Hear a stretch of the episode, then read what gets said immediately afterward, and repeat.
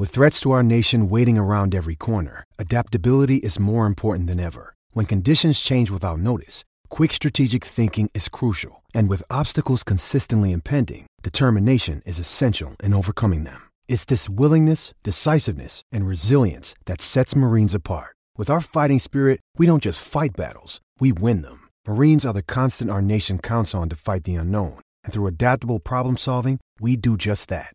Learn more at marines.com. Does Monday at the office feel like a storm? Not with Microsoft Copilot. That feeling when Copilot gets everyone up to speed instantly? It's sunny again.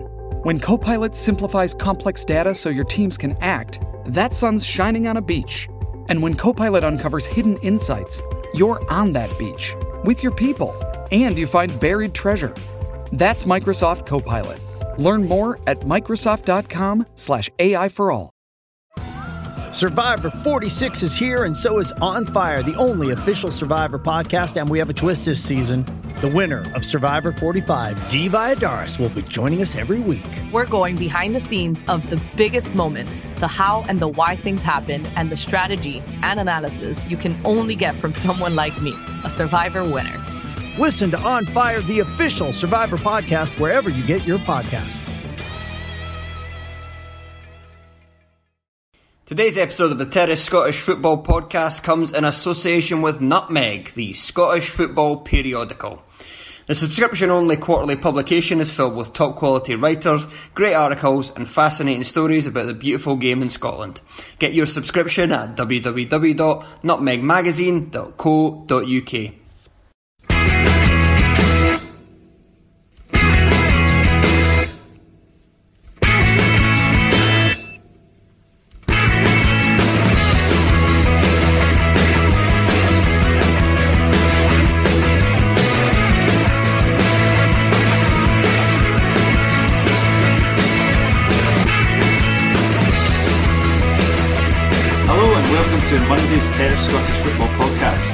Podcast. I'm Andy Harrow and I'm here with someone who's already packed their speedos and sun cream for the summer. It's Craig Anderson. Hello.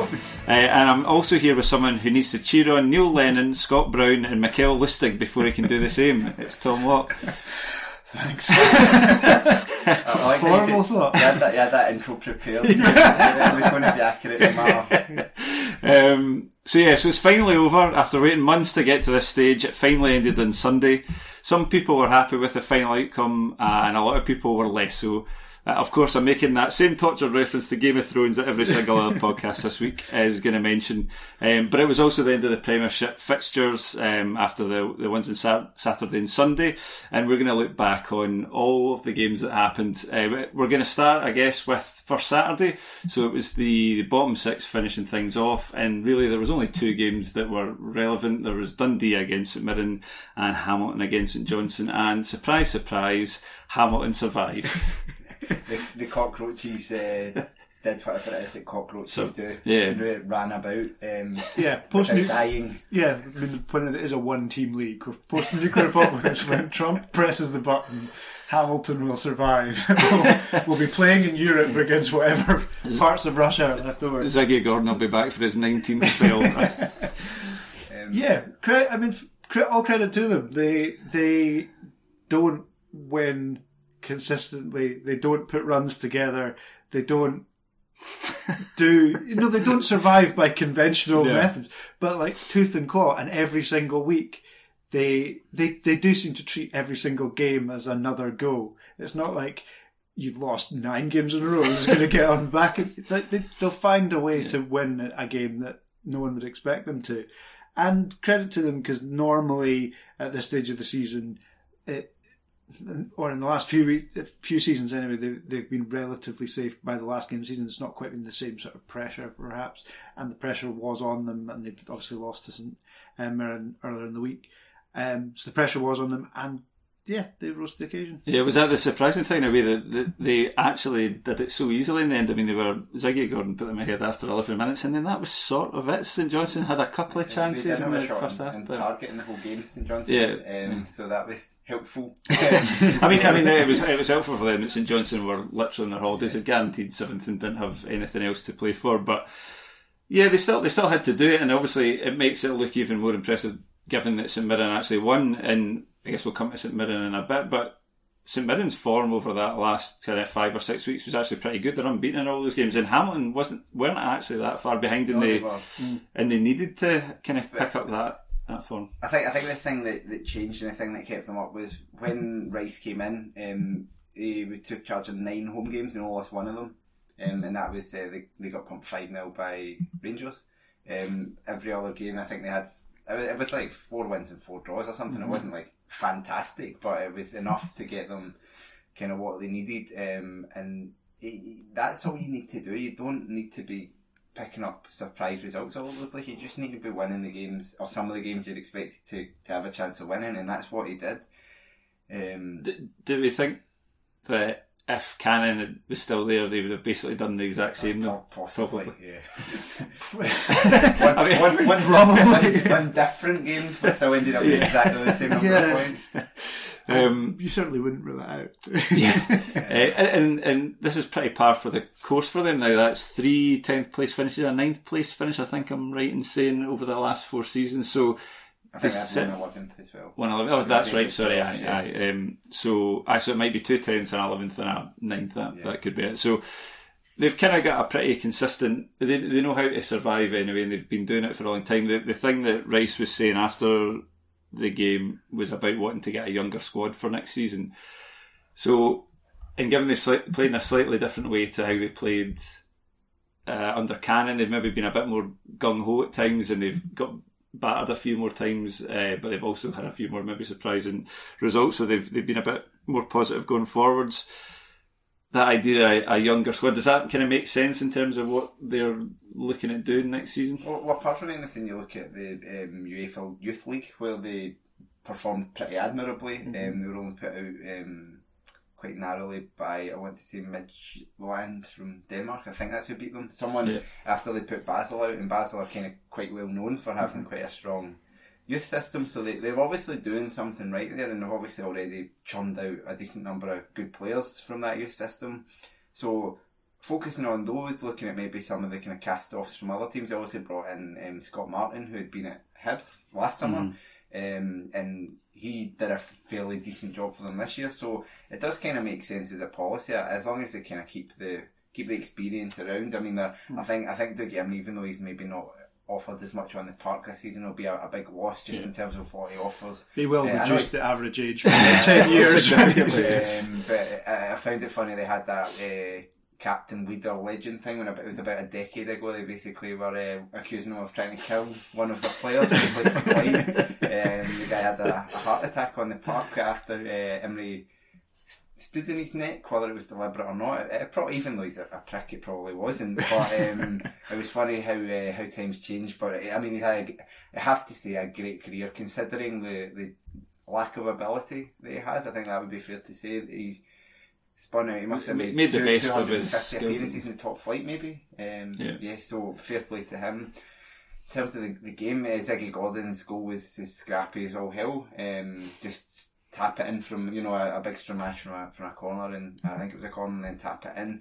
And then the world's fattest man with the corner. It's just the, the size of him. My wife was, uh, I put the highlights on last night and she was like, look at the size of him. And I was kind of, and she's seen Kris Boyd before, so that's uh, quite something. But fair play to, to Davies. He's actually, I think, done what they wanted him to do. He's come in, he's, he's rattled a few cages, he's scored a couple of goals. And Fair play to him. So, all in all, I think across the season they, they deserved it ahead of St Mirren. Mm. I mean, St Mirren picked up towards the end, but Hamilton were never awful for I, me. I think that's the thing, I guess, isn't it? That St Mirren had a good end to the season. They had a, a wee spurt when Hamill was there, but otherwise were pretty dreadful for large parts of the season. For most so- of the season, they were as good as Dundee. Yeah, who exactly, arguably yeah. the worst team.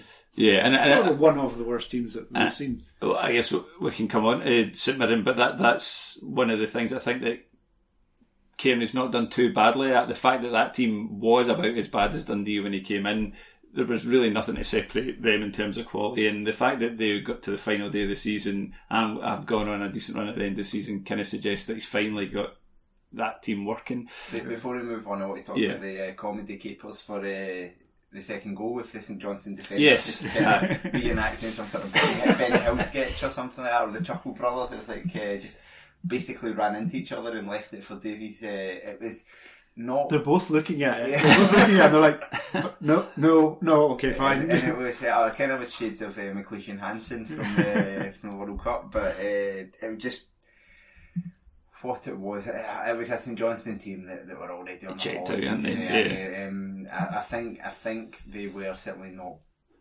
bothered about. Um, it, it meant nothing to them. It didn't even mean a place in the league. They were already seventh, and they might prefer Hamilton in the league because. Uh, Hamilton are probably never going to finish above them. St Mirren Yeah, there's, given a chance could. there's, there's maybe a higher that, ceiling, yeah. isn't there, for Yeah. St Mirren than there is for Hamilton. And I, think, I mean, Hamilton will start next season, if not favourites to finish bottom, then second favourites to finish bottom. But they have every single season, and everyone Mm. will, and they'll take points off almost everyone. Yeah. Again, you wouldn't be surprised. I mean, just to go back to, I, I'd be intrigued to see how the different style of play evolve because the way that the, you know they they've they've been largely not maybe not the first season when they kind of survived they they, they surprised everyone. I think they're not to go point fingers at the pitch necessarily, but I think the pitch surprised everyone a little bit with the first season they came, and their home record, especially the the, the start of that season, was really excellent. Um, they've had to be scrappy since, but they've got some really good young players already. The squad's decent. I mean, like um, Mimno, I think came on at the end. It looks a really really tidy player, and he's only seventeen. The squad is young, Yeah. like one So, so I think, yeah, I think they've got odd. Mimno was there, who's 17, McCann 22, Scott Martin, he's 22, Stephen Boyd's there for another couple of seasons, he's 22.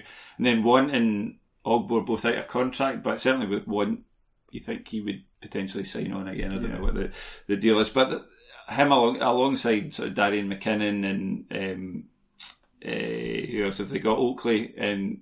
You know, there's there's Oakley's maybe a, only a- 20 yeah, he's not that old actually. Yeah, twenties, 23, 24. so there's so there's a kind of core of people there they can start building around again for next season. Uh, Fulton maybe take over Yeah. in goals potentially as well. So yeah, there's maybe big things. Is there anything that we want to say about St Johnstone apart from their madcap antics at the back? They didn't turn up. They did that. Was, I mean, what, do- what do you want to say about them? They, they, they did what they. They, they finished seventh, which once, once you're in the bottom six, that's what you're trying to do. They did it. I think. I think they went into the split um, eighth, so I think they picked up. I might be wrong, but I think they ended up moving ahead of Motherwell. So if that's the case, that's then right, they, yeah. they, they achieved something. Um, And they finished I think six points ahead of where they were last season while adapting their style a bit. So Yeah. and, and then they've kind of gone into the split the last five or six games with um, that centre half pairing that they're they're looking at next season. So um, so they've got Kerr and, and Gordon that they're looking to kind of try and get them used to each other. So so it's been a big, Fairly decent positive, season for yeah. I think, yeah, I think they can probably look back on the season as being overall maybe not what it looked like it could have been uh, when they were Sexton and Johnston, but they're they've blooded a lot of young players. They've had a lot lot of young players that have come through and taken their chance. The team looks relatively solid from the like they- they've decided, or they certainly decided a good few weeks ago, the players that aren't going to be there next season are not going to be uh, featuring anymore. And despite kind of being hopeless since the start of the year, have like picked up at the end of the season and yeah, you know, done it. not And they'll, kind of par for the course. they'll come back next year and be contenders for Yeah. top six again, Yeah. as they are Yeah. pretty much every year. Yep. Um, if we move on then to the game that was more exciting on the Saturday, but sadly didn't really mean much in the end. Uh, there wasn't that. There was twists and turns in the game. There wasn't really twists and turns in the relegation battle. But St Mirren coming from behind to beat Dundee three two, uh, and the most surprising hat trick of the season. Would that be fair to say? yeah, the Possibly the- fortieth hat trick in Scottish Is Premier it? League history. Probably the worst player ever to score. Um, Possibly the worst hat trick there's ever been scored. It was yeah. pretty terrible Yeah. hat There's trick. probably been some worse ones up there. No, uh, I think that's pretty much um, there. I it was it was very funny the way it twisted the fact that basically as um, as Cammy Kerr scored it also filtered through that Hamilton were one 0 up and then literally the same time I, th- I think it was when St Mirren made it two, went two one up was almost exactly the same moment that Hamilton scored a second. And it, was- it was like there was just absolutely no. Um, I, I was not uh, not at all impressed by St Mirren in the first, uh, basically up until the red card, and even a little bit after it. They they were really poor. I thought um, against against eleven men, they didn't look like they were going to take anything from that game. I mean, Dundee were playing with a bit of freedom, probably because well, their season was done. They had nothing to play for. They obviously they obviously won last week. Um, kind of in the same boat, and then yeah, they, they came out and you know there was guys that were looking, someone like Cammy Kerr, who I'm okay was out the team a bit um, under McIntyre, but he hadn't looked great all season, and he was suddenly looking competent again. You will um, seen the midfield starting to operate um, a bit better. Um, defensively, they looked all right, and and everything was starting to kind of seem like you know maybe maybe they weren't as bad as you thought, and then and then you saw exactly why they got relegated with, um, with Darren Spectacular O'Dea, uh, defending. Something, some if ever an, um, a final match summed up a player's career. I think you know, what you go you think about Zidane and the the um, World Cup final when the Panenka penalty and Yeah. off the bar, and then the red card, and that does kind of sum up his career. He was you know a, a gifted hothead. Well, Darren O'Dea's career was. He was a big lumbering oak. That's what happened. They got sent off. Yeah, it wasn't- it 25 wa- minutes it into wa- the final game. It wasn't exactly the Vincent Kompany into his No, career, wasn't. was it? It wasn't. I was actually looking at. I was trying to uh, look on Saturday for like the worst final matches that anyone's ever had, and the only one I could find that comes close was, I mean, a, um, a much more bigger bigger player, Johan Cruyff. Uh, Johan Cruyff's testimonial was I, in 1978 was Ajax against Bayern Munich. Bayern Munich were like the you know proper big dogs and wanted to put Ajax in their place, so turned up and beat them eight 0 and had three goals disallowed as well. they just like turned up and were like, "We're not, we're not taking this in the spirit of this game whatsoever." Yeah, it seems like a very a bit odd, like that. odd choice, actually, doesn't it? Because there's not exactly like two a bit of bad blood in general. But yeah, Germ- apparently, uh, apparently Bayern Munich apologised for it a But- few years ago. Oh, really? But, friend, but friendlies in general are um, German teams take very seriously. My, my uncle used to play um, for an, an amateur. They used to live over in, in Munich, and he played for an amateur team who were in about the eighth, ninth tier of German leagues, like away down in the kind of Munich amateur leagues, basically. and they played a pre-season friendly against Unterhaching, who at the time were in the Bundesliga, and uh, they had an Albanian centre forward who I think three months later went and scored for Albania at Wembley, and this guy scored nine goals against them in the first half. Or something, half or something. Or I think they got beat eighteen nil or something. So the Germans, uh, it's not the. I, mean, I guess it was his final game was the equivalent of Jonathan Woodgate's debut. That would Yeah. be Yes, yeah, um, and and it and it um, basically chucked the game for Dundee as well. And um, I thought they could come out with credit. It was very, very, very St Mirren to concede a goal to nine men. Um, but unlike um, unlike previous times, they did actually come back and, and win the game. Yeah.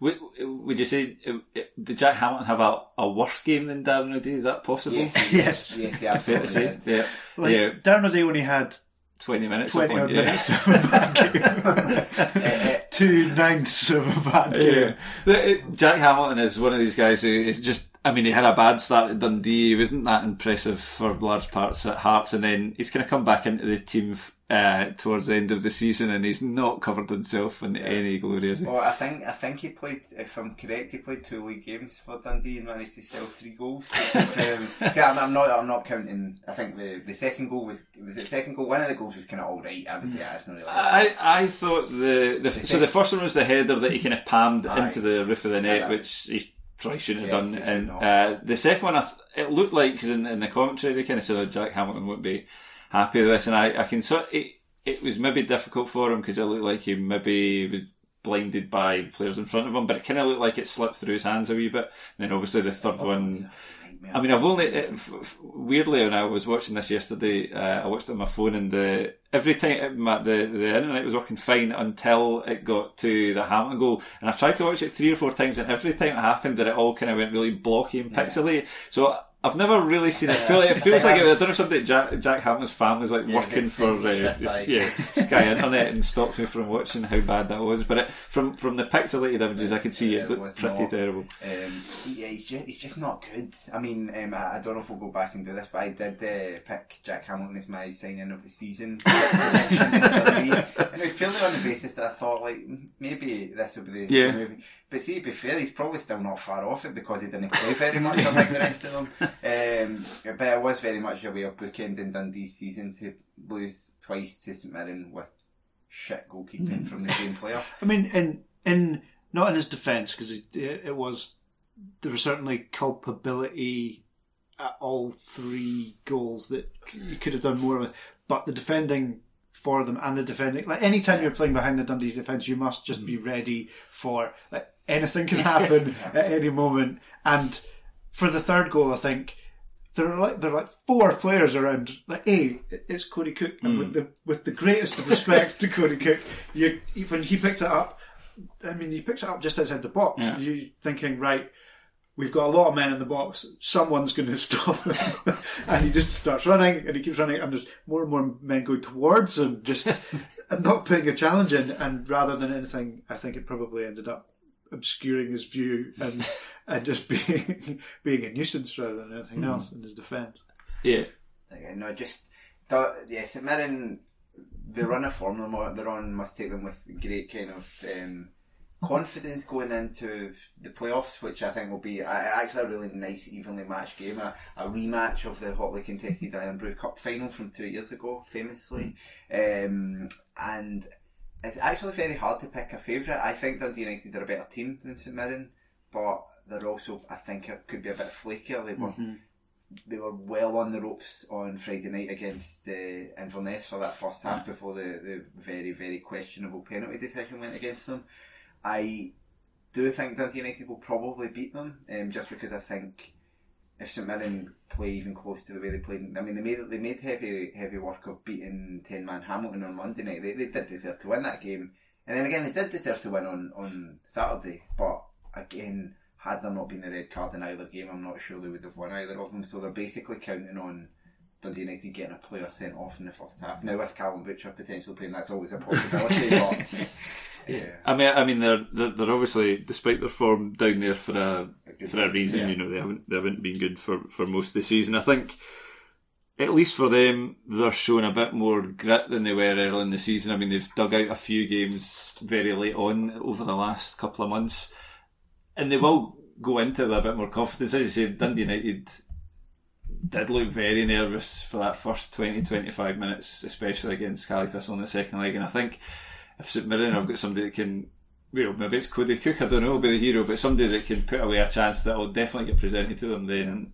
it, it feels like it's one of the uh, closest playoff finals for a while. It feels like kind of one of those. Well, last season's felt a wee bit like although Livingston eventually won it, that they kind of probably run their course because they, they managed to get that way, nobody kind of expected them to even maybe get to the final in the first place. This one feels like it really could go either way. It's a bit of a flip of It's the coin. It's the first one. I'm not really. Dis- I'm not really sure who I want. No, that's either, true as well. Like, like Yeah. I definitely wanted Motherwell to beat Rangers. I Yeah. definitely wanted Hamilton to beat Hibs. I a million percent wanted Killie to beat Falkirk. Obviously. Um, I Did definitely wanted Hamilton to beat United Yeah. the last time because it was funny, and then I, I definitely wanted Livy to win last year because it, it's uh, a new team and all that. But this time, it's a mirror. It feels like they might have something to offer next season. It feels like maybe they they could be interesting next season, but Dundee United coming back would also, I think, I, I probably would say I, I prefer St Mirren to win, but Dundee United coming back would also be, be quite a good story. So it's kind of, I would just be able to watch it somewhat as a neutral. Maybe once one of the players pisses me off in the first 15 minutes, that'll be when I decide, or one of the team's supports does something stupid, which both of them are very capable of. Yeah, I think something really cheesy and shite. one of the one of the big differences with this one is like it, certainly last season and when Hibs lost the playoff, they were in absolute free fall mm. running into and like confidence must have just been shattered. I mean, like Partick Thistle last season. Looked at, no point did they look like they were going to win that. I mean, it, it was relatively close, but they just offered absolutely nothing over over the playoffs. Um, St Mirren are in pretty good form. They look like they've got a bit of fight about them. They could have quite easily finished bottom, you know, a few weeks ago. So there is. It's not like they're they're not going to be crushed by. They've been tenth all season and they've dropped into playoff places. You know, they they must have thought a few weeks ago. You know, genuinely, rather than a Ray McKinnon, we would have taken this a few weeks ago.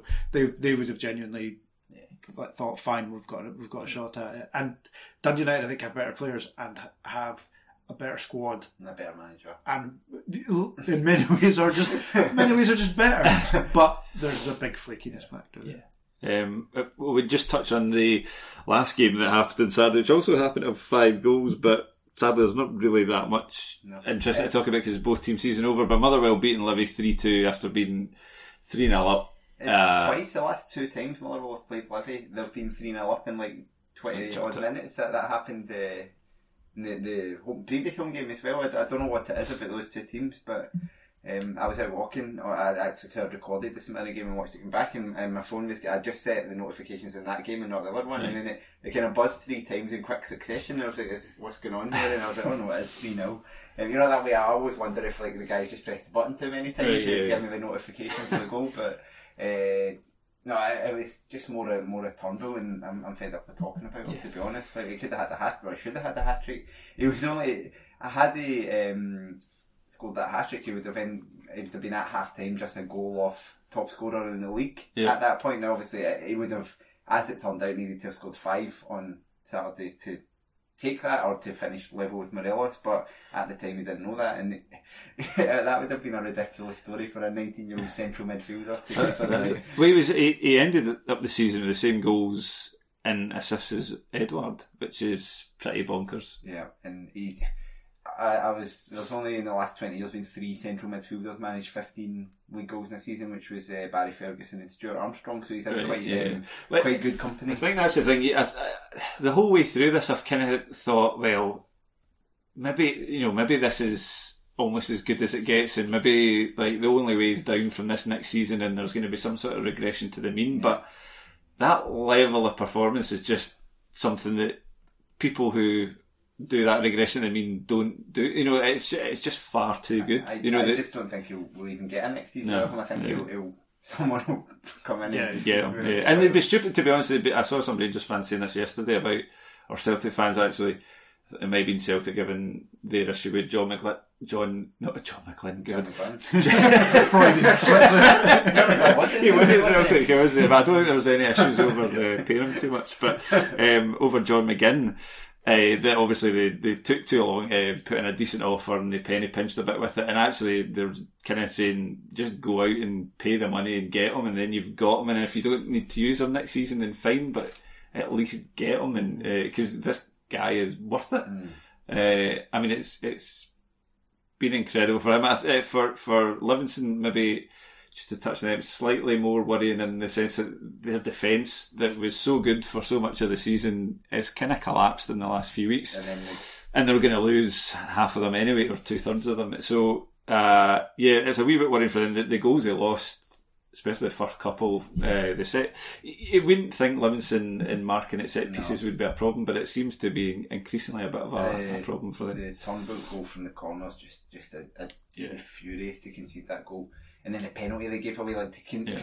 miss a penalty and then come on the other end and concede one within that amount of time is just uh, yeah, not the uh, the thing is they, they'll have a big rebuild in the summer and I think it'll be a, a crucial one because you're looking at them now and being like could go either way and they really need to, to get a lot out of it. And Ti- Tiffoney coming on and scoring twice I guess was um, a, a nice story. He's not played much this season, so No. he's because he was at Morton, right? They were he was one of the ones they brought in, and so yeah, I've definitely not seen a lot of him. But obviously, there's, there's a sign there of maybe there's um, a player in there for next season. Yeah, Yeah.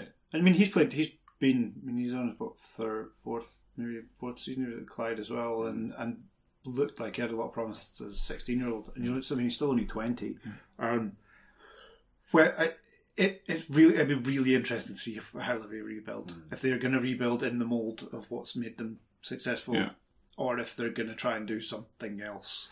yeah. Um, They basically got a blank canvas at this point. Yeah, and I mean, if I, if it was me, I would try and rebuild what they're doing Yeah. f- because it's been effective until the point that you know. I mean, they were joking about St Johnstone kind of like ditching down in tools because they were done. They've been kind of relaxed Since- about what's happened since. December. Well, I Yeah. think I think they're la- that there was that thumping they gave Hearts just before Christmas, and then ever since I think they've won three games this year. Yeah. They beat So- Killie, but no, Yeah. no, no, I'm better. uh, Um, but yeah, they, I mean they've got um, Lyndon Dykes coming in from Queens, who he's, I mean the jury's out as to that level, but he's a very livy. yes, Yeah. yeah, type a sh- Yeah. shitbag as well. Yeah, um, Yeah. yeah, I was looking to watching both those playoffs that were on the um, that involves championship teams, and you looked at um, Jordan White, and you looked at um, Jordan White. Obviously, used to play for Livy. Was a very Livy type striker, and likewise Dykes. They're big, big guys, quite mobile, not very good at football, but some ways it doesn't matter at times. So be, I think he'd be a, a good addition. Yeah, uh, and obviously they've got Marvin Bartley coming in as well, whose day, best days are maybe behind them, but might be Still able think a a job. pretty Yeah, decent yeah. signing for. Uh, interesting to see how that changes the the setup. Yeah, Uh, a wee quote to fill with uh, Declan Gallagher leaving. So. yeah. Um, yeah, who, who they bring in at centre half is going to be interesting, and I think it's kind of shown over uh, it was three times uh, in the last five games they've conceded three goals. So that's definitely. I mean, you knew it anyway because the players were going, but it's definitely the area they need to And they'll, they'll have strengthen. some uncertainty over the summer, probably with.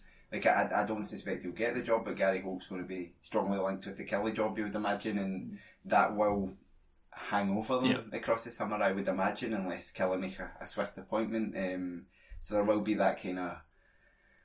You, you wouldn't you wouldn't want him to start making his plans and then disappear and then I mean Kenny Miller comes back to finish the job. yeah. Yeah. I Um, mean, even if, even if even if that, I mean, the, presumably Killie are not going to be in any great rush to to get the get the next manager in. Even if that goes on for you know two three weeks, and there's any kind of rumblings right behind the scenes, like the Livy rebuild is massive. Yeah. They need players now. Yeah. Like they need pre-contracts. They need players in for the start of June because if you don't, you know, if you get halfway through June with the squad that they've got and they haven't signed players, then you're like you're into pre-season training in the League Cup before you know it. Yeah. Um, if we move on to Sunday's games, so pretty much at this point, Craig, I'm just going to let you wax lyrical about how things were at uh, Killie's win against Rangers that guaranteed third spot for. Yes, uh, uh, it was a nerve a nervy day. I would say I, I didn't expect didn't expect us to win. I don't think. Um, I knew like Rangers wouldn't necessarily be at their best, but I kind of had a feeling Killie probably would draw the game and then would basically be relying on Hibs to do something in it. At the start, it looked like that was going to be fine, but obviously as it as it turned out, we, we did need to win. I think we deserved to win. Um, I think over the over the course of the game, Rangers didn't do a lot. Um, they they again we talked about teams having been on their holiday. I don't think they were necessarily on holiday because their, players were still kind of getting riled up and getting involved in wee niggles and stuff. So they weren't like kind of giving up. But um, I think they were just when when two teams are playing and one team really really really want it because they've got something on the line and the other team don't. 50-50s just go the way of the team that want it because they're going harder, and and that's kind of what it looked like. And um, it would be hard. To, I mean, across the pitch for Killie to pick out a bad performer. Everyone turned up, did their job. It was it was a very very very Steve Clarke performance. It was exactly what you come to expect. It was high energy. It was aggressive, and when we had the ball, it was quite incisive. Um, and and I guess it's what um, what Scotland will be hoping to see Yeah. in the coming years. Um, the goal comes down. I mean, Kamara. Um, people, including me, are feeling waxing lyrical about his performances, but this is, I think that's the one flaw in his game. He still expects sometimes a bit much time on the ball, and he is. He thinks. I think he also thinks he can beat any player. So when someone closes him down, he's like looking to take him on, um, which can be a good quality to have. But um, Mulumbu picked his pocket. Um, a wee quick interchange, and then that pass for the goal is, is what Mulumbu's best at. Is just chipping, you know, these diagonal balls, and we've seen it so often this season. And Burke, he, um, he, I wouldn't, I wouldn't say bottles it a bit much, but Celtic Park he had the chance one on one with Bain and hit it straight at him. But this time, he, I, I was fully confident he was going to score. I sit almost directly at that kind of perfect angle. I could see the back of Chris Burke as he was lining up that shot, and he knew it was going in at that point, I actually thought probably it was finished 1 0 because I thought, I'm not sure Rangers are going to really push enough to score, and we are very, very good at holding on to leads. Um, and then Aberdeen, I think, I think have scored very similar time again, and at that point, you kind of expected, um, I, I kind of expected maybe both games to finish that way. Yeah. Rangers came out, Kel- Killie, they saw it the first half, I thought, and then um, Rangers the problem I think Killie sat back too too early um, in the second half and, and created a couple of chances. And Mulumbu had the one where he, uh, Fotheringham stopped them kind of. But Rangers were in the ascendancy. They'd been in the ascendancy actually up to the goal in the first half as well. And in the second half, they were kind of growing more into the game. Um, MacDonald had made a couple of good saves, and uh, yeah, then they, they did score, but then that moment kind of spurred Killie back into life. I think um, even with MacDonald having to go off injured, even off injured, and Mackay came on for his debut. It's some some game to get back in the third choice. Well, it was quite keeper. strange. Both both keepers got injured and had and to both teams get didn't replaced. finish yeah, Yeah, with a third yeah. choice goalkeeper. um, and then it was fun. There was a funny moment, which was um, with about ten minutes to go. Um, Greg Taylor came across to it was kind of a stoppage in play, and actually came across to the east stand um, and was asking someone what the Aberdeen score was because he obviously wanted to know do we need to. Because it's that weird When- situation. yeah. It's like, do you do you actually just want to hold on to the one each, or do you need to go and, and score the goal? And he obviously got the message that, that we needed the goal, and then he, he immediately started kind of bombing forward. The next time he got the ball, it was the. Uh, I, I think for me, possibly Killie's player of the season. Actually, Taylor, um, just just tremendous. I suspect, given um, given that Tierney's out and given who the new Scotland manager is, that he's probably going to be rewarded with his first Scotland call. Up. I could be wrong. Um, given that, that same manager just said um, through the week that he was due one, um, it would, it would surprise me if he wasn't. You never know. Um, yeah, I think he's been tremendous, and uh, he kind of is one that drives the team on, but they all do. Did uh, Fowler was saying yesterday in the WhatsApp group because he was at the game for the Scotsman that it kind of felt inevitable that that goal was going to come to. Did it feel? Maybe to him, not to me. Um, we had that. We had the chance. I'm trying to think what the chance was just before we scored. Oh, the disallowed goal uh, with Miller, which which always looked offside to me from from the stand, but. Um, he, yeah, that that kind of felt like the moment maybe, and then um, yeah, O'Donnell, um, O'Donnell had been the, fe- felt like he spent most of the game as Killie's fullest forward player, and um, got there. It was like my, uh, Brophy was running all over the place, and it was like O'Donnell and Mulumbu were the two that you kept finding in centre forward positions, and from at, at the game, it looked like a stone wall penalty um, from from my angle certainly, which was quite far away and extremely biased. But watching it back, it is a penalty because he's he's shots pulled, and uh, that is a penalty. Um, and the ref has a really clear view of that. Of course, he, he does chuck himself down, which um, shades of Alex Bruce the week before, and yeah, doesn't matter. You, you get the three points. Who cares?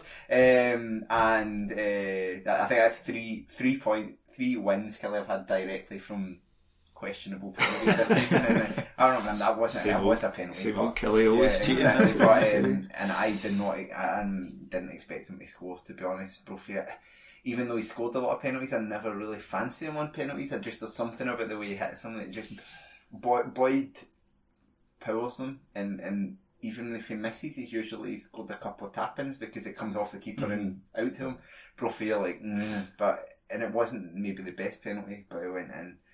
And then, to be honest, Rangers didn't create anything. They had the half chance for Defoe that proved offside anyway. Um, all in all, I think, I think Killie deserved third. I think we were, I think the way it finished was probably about right because they were marginally better than Aberdeen, if not at all, really. Because Aberdeen, um, considering the the injuries they had, considering the poor start they had, I think the, the fact that they ended up taking it all the way to the to the brink and making Killie do that was probably a testament to them. But I feel like I've talked a lot there. it's all that ner- nervous excitement from yesterday. It was it was a horrible experience right up until the final whistle. At which point it was, it was magic. Um, just to get that sort of crowd back to Rugby Park, queues outside, queues at the gates, eight thousand Killie fans there, which is kind of unthinkable. From you know, being lucky if you were getting two thousand Killie fans at some games um, previously. Um, so it, it does really it does really make a difference, and, and I think the the fact that he was going to, I've already talked about this in our Patreon, which I think is going to go up, but the, the fact he was going to leave was inevitable. So for me, if he was going to go anywhere, that that's where what the job I'd like him to have Yeah. left for. So So, aye, well, I, I guess just in, in terms of that, so obviously it's been announced today that Clarke's going to be the Scotland manager. So, kind of from a non-Killie perspective, Tom, is that? I, I mean, everyone seems pretty happy with it, which is really rare for any sort of Scotland appointment. Yeah, and I think as much as the SFA have had a hellish amount of grief for the last few appointments, and particularly the way they managed to cock up the the the previous one when O'Neill, everyone knew that there was one candidate and he didn't end up taking the job, and just the way that that was whole, the whole way that was managed I think someone made a good point that they basically backed themselves into exactly the same corner this time, but we're lucky that Clarke Clarke probably had them over a barrel for negotiations at that point because he's like, Yeah. "What are you going to give it to fucking Scott Gemmill?" No. um, But I mean, the, the, what, what, I don't know whether they whether he'd given an indication at that point that it, was happening before they'd let. But regardless, I think they've. It's the first time in a long time they've got a manager who's in the ascendancy, who um, doesn't seem like. I mean, I, probably since Levein and Burley, but even they had, I think, closer. I think they felt more establishment Yeah. than Steve Clarke does. He feels quite punk rock. It's good. um, no, so I think I think everyone. You look at what he's done over the last couple of years, and I think at a time when there have been real headline managers, Rodgers and Gerrard in particular, there's a fair case for Steve Clarke being the headline Yeah. story from from the last couple of years because of what he's done with Killie and where they were when he when he took over.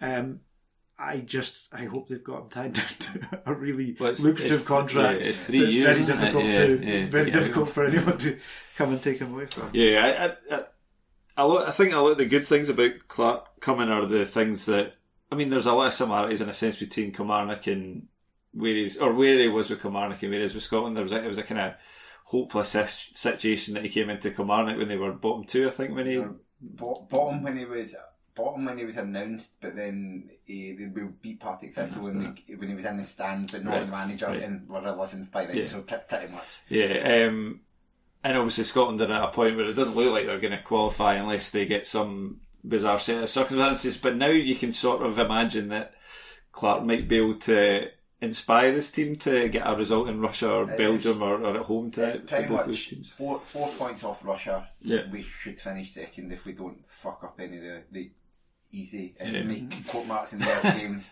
Now you, you wouldn't have had seven given us a chance of doing that under McLeish. But if you look at it, can Steve Clarke set up a team to go and draw nil nil in Russia? I, could, I think I would fancy if he draw set up a team to draw nil nil most places if he really wanted to. So I think I think one of the things as well is that he obviously gets people playing for him. So you know, so many of those Killie players have played over and above their level, the, arguably. the team that started yesterday, Mulumbu, was the only one that wasn't at Killie when Clarke arrived, Yeah. which is phenomenal for a team that Yeah. were bottom of the league to Yeah. finish third. I mean, if you yeah, if you look at like uh, O'Donnell, Brophy, Dicker, Power, Greg Taylor, Findlay, Chris Burke, like, yeah, folk thought Chris Chris Burke was kind of destined to just be bottom end of the table, sort of starting to drift into the championship, and, and look at him now. And, one, yeah, and and, and uh, just the fact that he, he can do that, and then you, you add in the fact that he'll be using better players as well, and how much he could potentially get out to, out the likes of Forrest and Armstrong if he's back, and I know, no Fraser, disrespect to Rory yeah. McKenzie. Yes, if he can get no, those performances out of exactly. him, what can he get out of Ryan Fraser? Yeah. It's- I mean, I mean, there's a there's a risk of kind of hoping for too much too soon with it, and I think it's only fair that he gets a bit of a chance to bed in before you you know we start judging him. But you'd like to think certainly by the time that even if the Euro qualifiers are kind of slipping out of our grasp a wee bit, by the time that it's given him lots of time to get ready for the Nations League games, which which whoever we play should be winnable with a good manager, and we've got a good manager now. So And he doesn't. He doesn't strike. Even like the best managers, there, some of them have a weakness for complacency. The, you know, the the Arsene Wenger, even when they were amazing, had a possibility of just not turning up for a particular game. I mean, that's just an example off the top of my head. S- You know, Celtic under Rodgers went for a very long time with it, but there was just the occasional game when it just didn't didn't turn up, and Steve Clarke's sides don't we've do that. yeah, Killie have taken two pumpkins since he was here, which was we got to be five 0 if five one, four one, five one at Celtic Park, and that was a day where Killie were top of the league going into it, and so like Celtic were as fired up as if it was like an old firm game or something, a, a, proper old for me, not one like last week, or they were not fired up at all, um, and just played us off the park, and that was not really down to Killie. And the other time was the, the cup game at Ibrox where we got a man sent off early on and lost our central defenders and were somewhat um, exposed. That that shouldn't happen with Scotland because you, you're hopefully going to have a well, if you if your central defenders get injured, you call up different ones. Yeah. Um, um, they're, they're all Well, usually. they're all right. If you're not Alex McLeish, yeah. you don't end up with Graham Shinnie playing this fucking game at left back for about three years in a crucial qualifier. Um, yeah, no, I I'm I'm hugely positive about it. Um, as I say, I resigned myself to the fact that we'd probably be leaving Killie anyway. So we're better for him to go. Um, and just the, the speech at the end, he had people leaning out his hand. It was just very, very. It was like a bit like in WWF when Vince McMahon would come out and kind of give the big bruising speech and then the mic drop, and uh, it was a bit like that. And um, so, he, he, he'll, yeah, it's, it was a good day. Yeah. Uh, it was an okay day for Aberdeen, but not quite as good given the circumstances around it. Yeah, it was an okay day. Um, a, like a pretty bad performance, but um, we've just got a pretty good record against uh, uh, against Hibs, and I mean, I, I don't know. It did feel kind of inevitable. I did think Killie would win, and I think as soon as they scored early on, I was kind of resigned to the fact that that they would win the game, even when Rangers uh, equalised. That I and I wasn't at the game. I wasn't watching it. I was just watching the scores coming in. I was like, no, I just I, I've seen this film before. Um, I think it, Aberdeen did what they had to do, um, and they did it with a. The, they've ended the season with an awful lot of key players out, and for large spells of this season, either players haven't turned up the way that they sh- should have. I mean, I've only really seen anything from James Wilson in the last three or four weeks, and whether that's because he's getting a run of games or he's decided actually I might need to have a job in the next few weeks. I need something somewhere.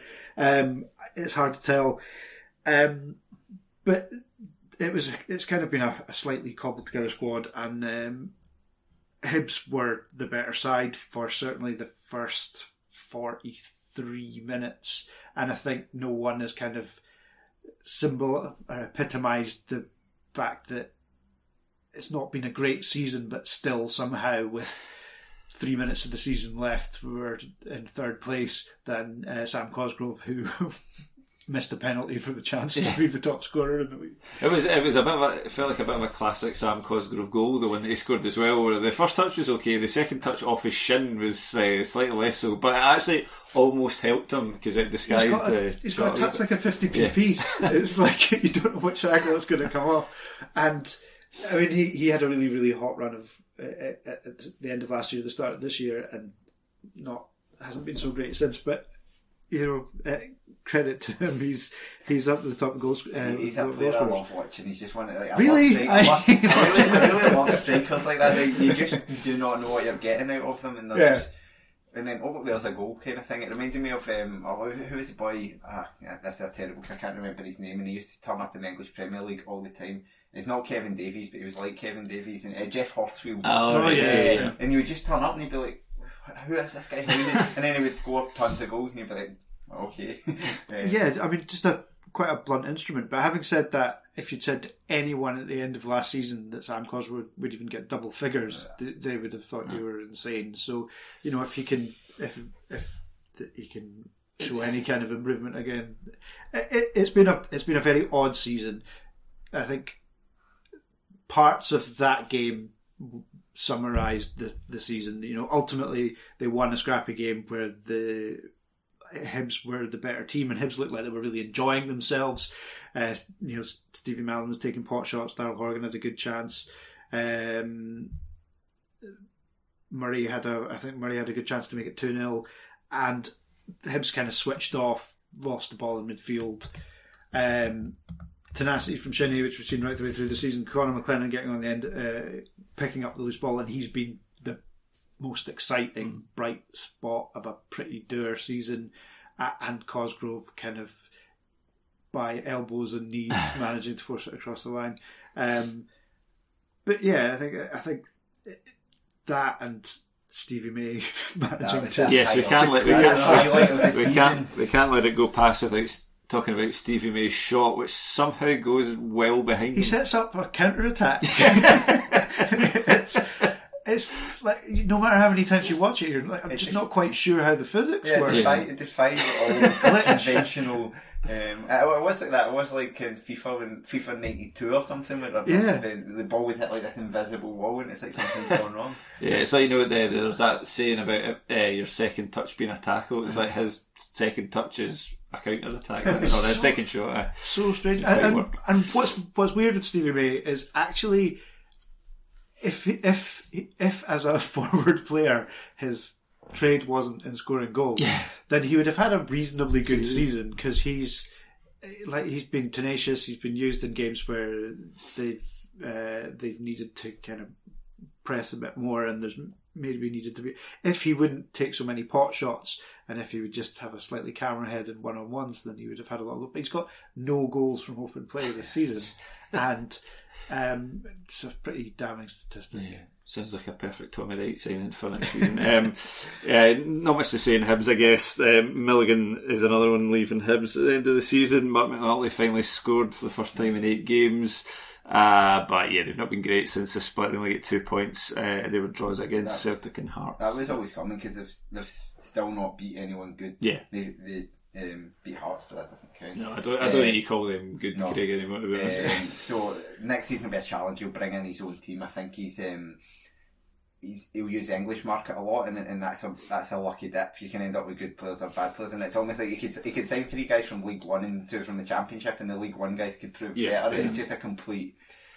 It's a lot. It's It's, a a lot, lot. yeah. Um, yeah, and it'll be. It'll, I- I'm looking forward to the point where these defeats matter, and uh, Heckingbottom just goes mental because he does definitely seem like the sort. even even the the three well the, the latter couple of games which have been meaningless. Yeah. He's had his moments. Yeah, You know, I yeah, mean, even this one he was like wee bit, we were yeah. absolutely amazing. Everything that we like everything good we did, only one of them came off. Everything bad we did was punished. And like Hibs were the better team for at least forty three minutes and had their moments in the second half as well. But they could easily have lost. They should have lost three one.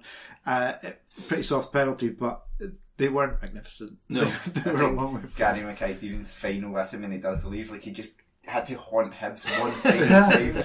He said that. I mean, that his post-match interview was very, very strange because everyone's assuming he's leaving. I mean, he's, everyone's assuming he's, he's off, but it, he he genuinely seems to be unsure of what he's doing now, and it's like hmm. he's given the interview on like the nineteenth of May that most players give in like the fifteenth of November because he said, uh, "Oh, the season's over now. I'm going to sit down with my family and speak to my agent." And, and it's like, yeah, I mean, you must have like five weeks left of employment. what are you going to do? I mean, you might maybe you do have offers, but presumably.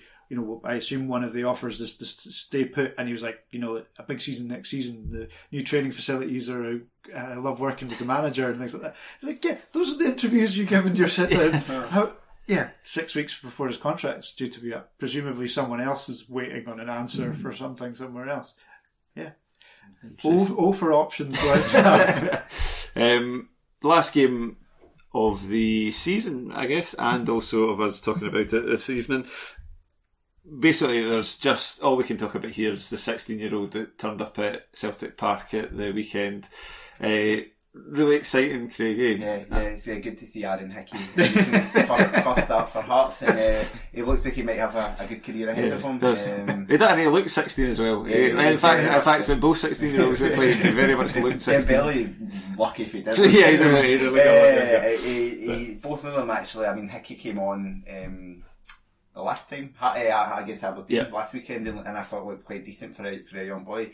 Hearts have brought in, as Levein tends to do, a few younger players and just in wee bits and pieces, and they all look like they could have a future. And we've talked about this before that maybe at some point he's just going to get rid of everyone and just Yeah. go like, I'm just going to play all of these young boys, and it could be like when Ferguson did it with. Um, You know, he won't win anything with kids, Classic. except being Craig he won't win anything with any squad he um, and I can say that now that I Kelly Arm the line on um, and I'll quite happily sing the Hearts song on this podcast if we do win the cup. Yeah, Um, wow. Uh, they uh, just just taking a to, to take on a, a Joel Sked uh, special there, um, and We, we probably should. I mean, we're being a wee bit facetious, but probably should talk about the slightly more exciting sixteen-year-old on uh, Sunday. The, there's been so much talk about Karamoko Dembele and, and how good he's going to be, and then there was something in the papers the other week about the fact that scouts are beginning to question it because he's not developing physically the way that, that some of the scouts maybe maybe down south wanted. And he certainly he came on for the second half yesterday for his debut. He's absolutely tiny. I don't remember seeing a first team player so small. There was the uh, John Paul McKissick at Gretna was pretty small from what I remember, but Dembele seems tiny, but but he was he was actually kind of thrilling watching Yeah, him. yeah. He, he was really he- exciting. there's- there was one point where he gets absolutely annihilated. Yeah, that, that's it. that was by a fellow 16 It was, yeah, it wasn't a, yeah. it wasn't a, a he wasn't getting uh, bodied by Christophe Berra. and I remember uh, last season Hearts played uh, Chris Hamilton, I think it was, young centre half, in the final day of the season, and Kris Boyd just ran into him, and he went about five yards, he bounced off him. Um, but no, I, I think obviously he's had a lot of uh, talk about. I mean, he, he does look a talent. He- What with the youth cup final that was on, he was he was several years younger than most of the players on that park, and he was one of the one of a few that stood out that that night as well. Rangers had some good players as well, but he was the one for Celtic that I thought he he, he does look good.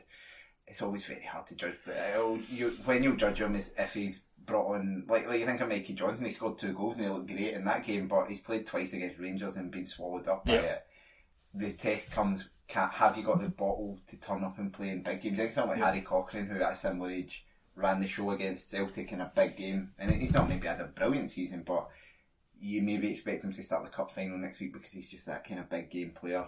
You've not seen that yet. I mean, his debut, I mean, obviously uh, haven't. It, it is a little bit. I mean, had he scored, he'd been the second youngest goal scorer behind Jack Aitchison, who is the kind of exact example he's that you not show that he's yet. now twenty. Was on loan at Alloa the season, didn't do a huge amount.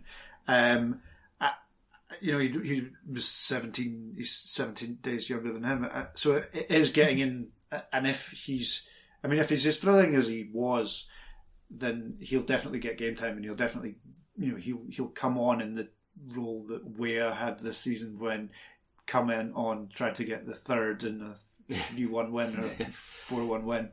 You know, the traditional Mark Burchill role from back in the day. Um, uh, but he, he was he was really I mean joking about him getting absolutely killed, but he you know he takes a heavy challenge and he gets up and goes again and to you know It was that kind of level of confidence as well, just to, got to and do it. And you yeah, hear yeah. it was like hearing it on goal again, and he was exciting to watch, and he was trying things, and he didn't look short of confidence, and he didn't look rattled when he got rattled. Yeah. Um, and I, I think he does look like he's got all the attributes to be a really, really, really good player. I think that the worrying thing is he may not represent Scotland, um, which would be. I don't know how And there's- whether there's- Celtic fans will care about that, or, or, or many will, well, many won't. But he, he looks like a real talent. Yeah, and there's still uh, still some hopes that they can get him back from England under 17s. I think he's been at, been but- back and forward already. It's Yeah. kind of fair enough. Uh, Yeah. Just take, take what you can, but for the rest of the game, it's just- it's just a non-event. What's the what's the point? No, it was it was a total non-event on the uh, build up to the cup Cup, final with the same two teams. in Yeah, it, so. if, if that's going to happen, you're always going to get this shadow boxing Yeah. thing where nobody's going to reveal their their team. No. And so, But I well did- done, I well think- done to Celtic for winning the league. Congratulations. Really interesting outcome. well, I- but, oh no, you do have the, the. I think the one the one thing that is worthwhile is uh, you know there's that iconic photo of Maradona and there's like seven Yeah, Belgians Belgium, around yeah. him and there's one of Messi doing it exactly the same. Mikey Johnston did that for the first for the first goal, uh, for the first goal where there are five players round about him and he like drops the shoulder and they all go in the same direction. Uh, but yeah, I, I think I mean, it was interesting to see the the young players, uh, but uh, like you say, a total non-event. Yeah. It- it's going to be. Uh, I would. I'm not going to say that I would like Celtic to win the cup because I just can't bring myself to do it. But I'll happily support Craig Levein losing it. That sounds a fair enough way to say it. Uh, right, we've been uh, a bit of a bumper edition here, So so we're not doing one on Thursday, so that's a. Um, I mean, well, I I- think we've got three more, two more after today for the season, which is the um, playoff and cup final roundup next week, and then um, the traditional end of season award show.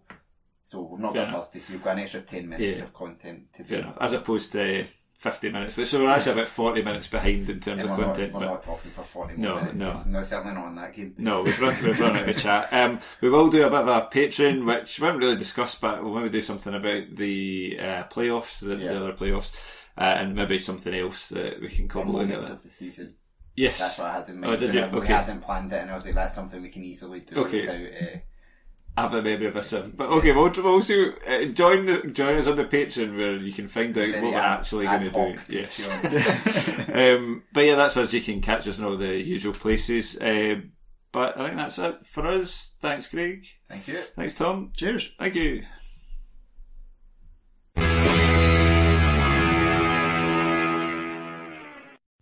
Sports Social Podcast Network. With Lucky Land slots, you can get lucky just about anywhere. Dearly beloved, we are gathered here today to. Has anyone seen the bride and groom? Sorry, sorry, we're here. We were getting lucky in the limo and we lost track of time. No, Lucky Land Casino, with cash prizes that add up quicker than a guest registry. In that case, I pronounce you lucky. Play for free at LuckyLandSlots.com. Daily bonuses are waiting. No purchase necessary. Void where prohibited by law. 18 plus. Terms and conditions apply. See website for details.